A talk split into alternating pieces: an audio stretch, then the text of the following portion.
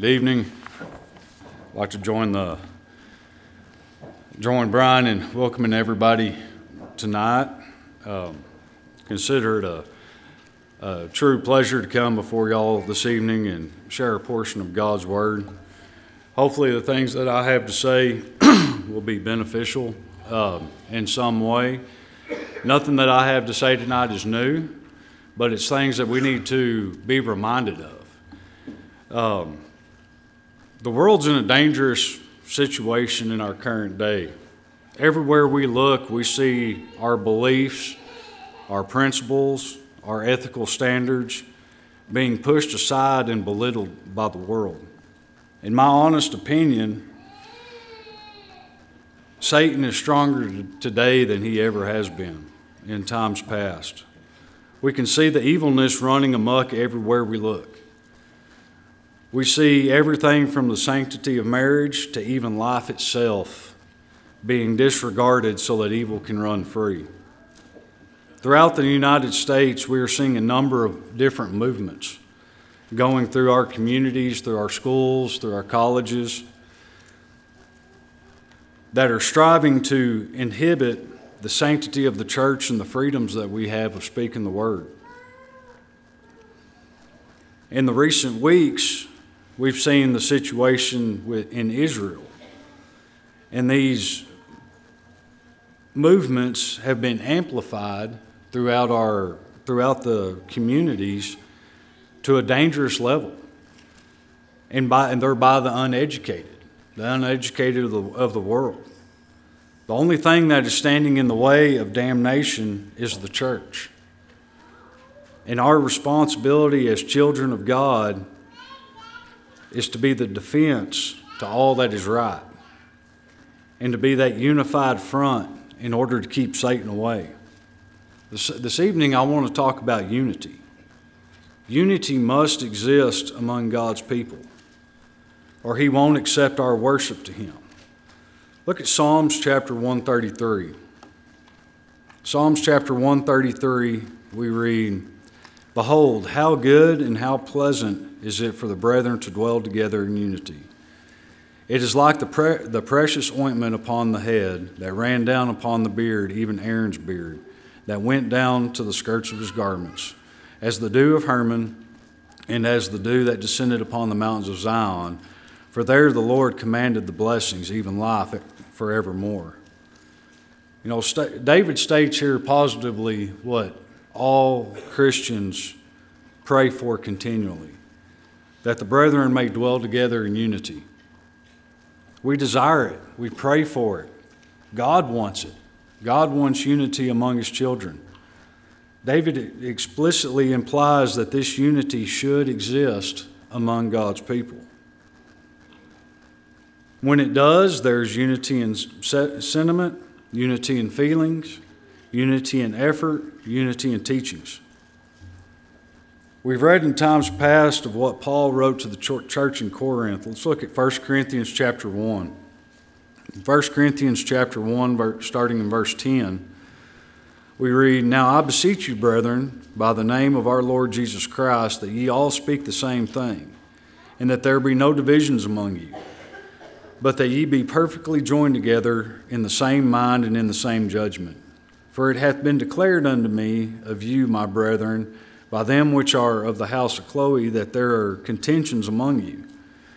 Now, this I say that every one of you saith, I am of Paul, and I am of Apollos, and I am Cephas, and I am and I of Christ. Is Christ divided? Was Paul crucified for you? Or were ye baptized in the name of Paul?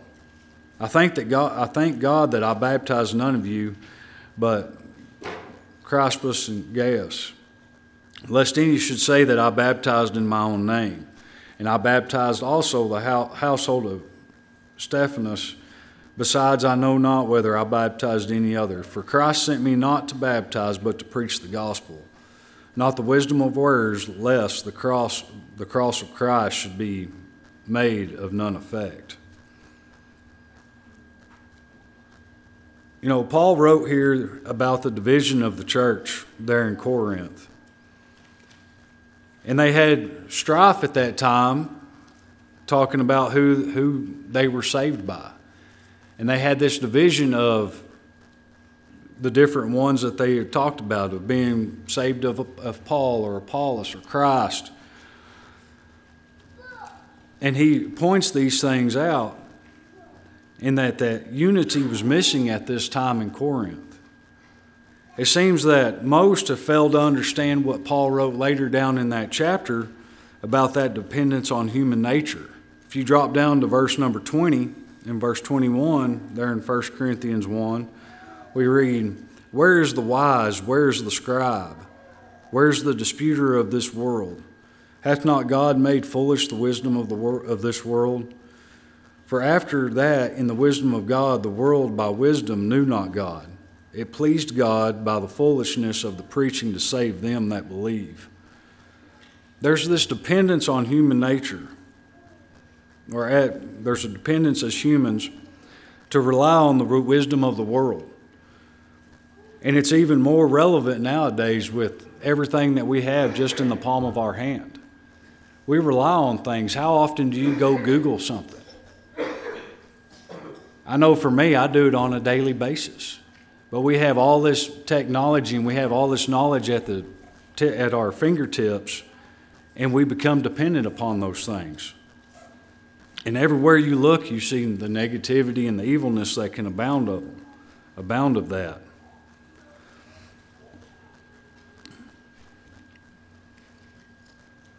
But we focus upon that wisdom of the world in order to advance the cause of Christ instead of relying on the wisdom of God to fulfill His will.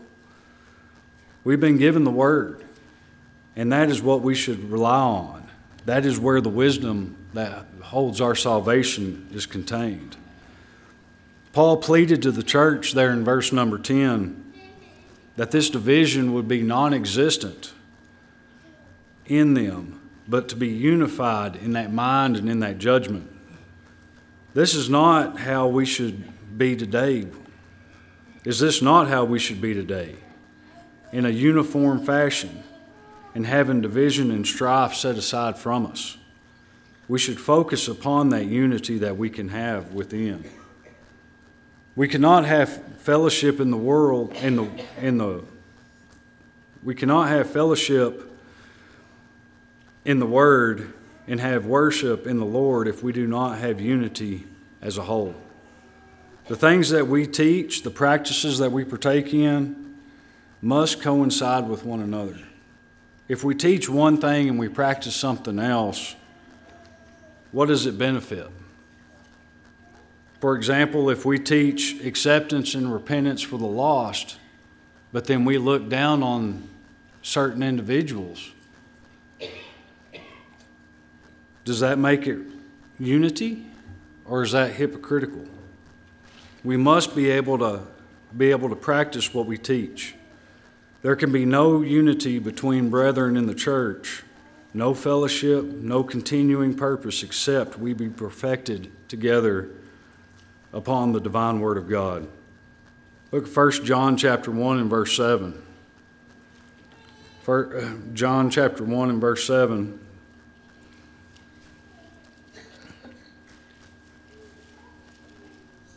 We read, The same came for a witness to bear witness of the light, that all men through him might believe.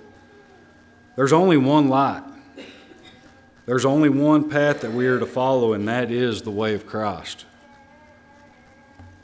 Christ wasn't wishy washy on what he, what he chose to teach.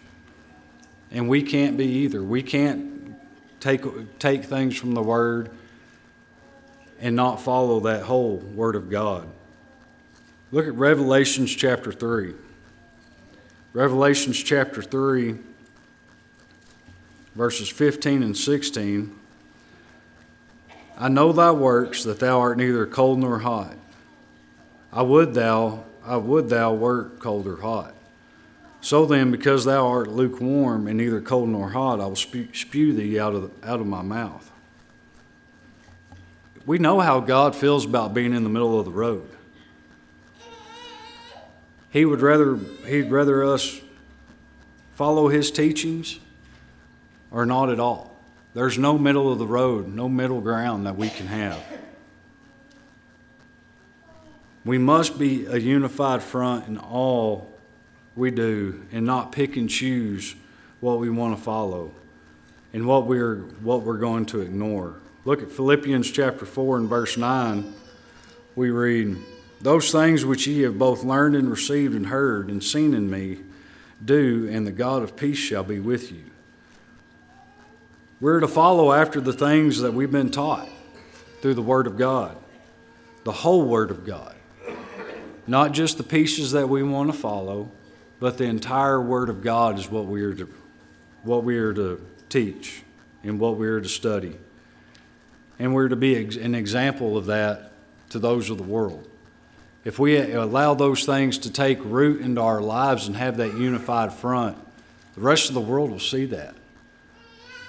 We'll be that defense against Satan when Satan comes beating at the door.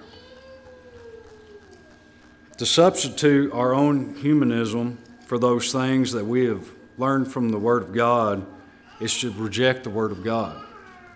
Unity will not please God unless, unless it is unity on, the, on those things commanded by Him. We contend that though we contend that those who preach unity while maintaining divisive or evil practices and insisting to have fellowship with them does not bring unity to the church, but, but will condemn. Those who teach, those who teach and act in this manner is like that old saying that we've grown up with do as I say and not as I do. There's, there's those that are out there that are teaching that don't want to go by what they are teaching. They don't want to, they don't want to see the true light of God, but they want to spread that light, but they don't want to follow by it on their own. Those who teach and act in this manner can never have unity.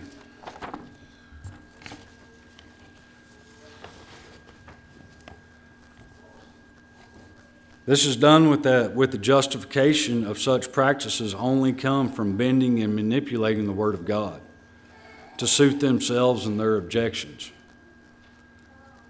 They are not disciples indeed, and in any truth that they preach is not the truth of God. And, they, and that will not bring us salvation. The church was established by the Lord and was furnished with everything pertaining to life and godliness that we need. Look at 2 Peter chapter 1. 2 Peter chapter 1 verses 3 and 4 According as his divine power hath given unto us all things that pertain unto life and godliness through the knowledge of him that hath called us to the glory and virtue whereby given unto us exceeding great and, pro- and precious promises that by, by these ye might be partakers of the divine nature, having escaped corruption that is in the world through lust. by being children of God's, we have escaped the corruption of this world. So then, so why then do so many congregations allow evil to creep in? In the world today, there are, there are so many so called Christian religions that have ignored the simple teachings of Christ and have allowed the world to enter in and jeopardize entire denominations, entire congregations. For example, some have been began have begun accepting homosexuality to be open in the church. Some have accepted women preaching in the church. These are major conflicts in, conflicts in God's Word, but this is just the tip of the iceberg. Do you think that these congregations and these churches believed in this on a, as a whole? I very highly doubt it. This is the complete opposite type of unity that we should have, but instead have a unified front to keep Satan out of the church. Look at Ephesians chapter 4.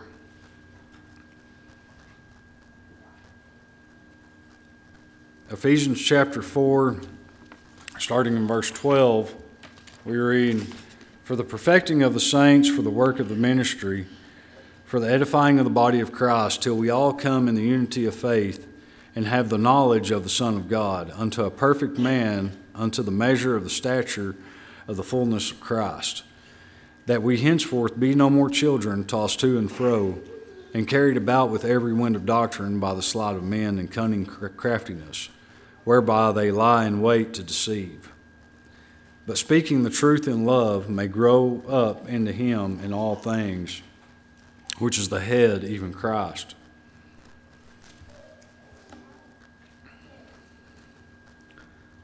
We were all given different talents so that we could all be the unity of, of faith and be edified by the body of Christ. If we were all the same, that unity would not be possible. But we were all created differently. We all have a different set of skills and talents that we bring to the church, bring to the family of God. And it's by bringing those things together and having that unified faith, having that common faith, that brings us to a pleasing worship of God. No congregation or number of congregations can ever achieve this unity until every individual has attained that unity of faith and has, has acquired that knowledge of the Son of God. To attain the unity of faith, we must unite on God's Word. The only tools that we have that God has given us is the Word in the church in all honesty, that's, that's what we have to go off of. We have the faith and belief in God, and we have His Word to be able to study. It doesn't matter how many comment, commentaries you read, how many podcasts you listen to, we have the Word of God. We have to be unified on what that Word, what we believe, and what we read in that Word of God. If something is contrary to that, throw it out. Look at Ephesians chapter 4 in verse number, starting in verse number four, we read, There is one body and one spirit, even as we are called in one hope of your calling, one Lord, one faith, one baptism, one God and Father of all, who is above all and through all and in you all. But unto every one of us is given grace according to the measure of the gift of Christ. You know, the one thing that stands out in this set of scripture is the word one. There's one God, there's one faith, there's one Christ. There's one worship. There's not multiples. One is unified. Two, three, four is not. We have to understand that we have that unified front whenever we come to worship and know that Christ is the only way to salvation. There are no multiple bodies or faiths or types of baptism, but there's only one true way. We are all in different stages in our spiritual lives, in our spiritual growth. It takes the more advanced to help teach those that are babes in Christ. But with unified teaching and with unified faith, we can all come together as that unified front against Satan. When we use these things properly, we can all speak the same things and we can be in unison with one another. To participate in more than this is, and allow worldly teachings to enter in will not produce scriptural unity. In closing, I want to read, read part of Philippians chapter 3. Philippians chapter 3, starting in verse number 13. Brethren, I count not myself to have apprehended, but this one thing I do, forgetting those things which are behind, and reaching forth unto those things which are before. I press toward the mark for the prize of the high calling of God in Christ Jesus. Let us therefore, as many as, the, as be perfect, be thus minded. And if anything ye be otherwise minded, God shall reveal even this unto you. Nevertheless, whereto we have already attained, let us walk by the same rule, let us mind by the same thing. Brethren, be followers together of me, and mark them which walk, so as ye have us for an example. For many walk, of whom I have told you often, and now telling, tell you even weeping, that they are the enemies of the cross of Christ, whose end is destruction, whose God is their belly, and whose glory is in their shame, who mind earthly things. For our conversation is in heaven, from whence also we look for the Savior, the Lord Jesus Christ, who shall change our vile body, that it may be fashioned like unto his, glor- his glorious body, according to the working whereby he is able even to subdue all things unto himself. Paul has great advice for us here. As we've noted, it's to be like minded and followers together in Christ.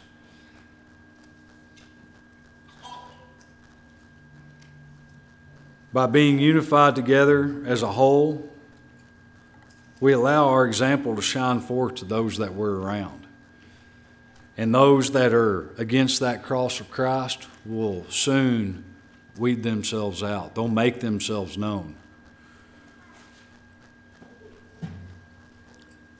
We all, we all have strife.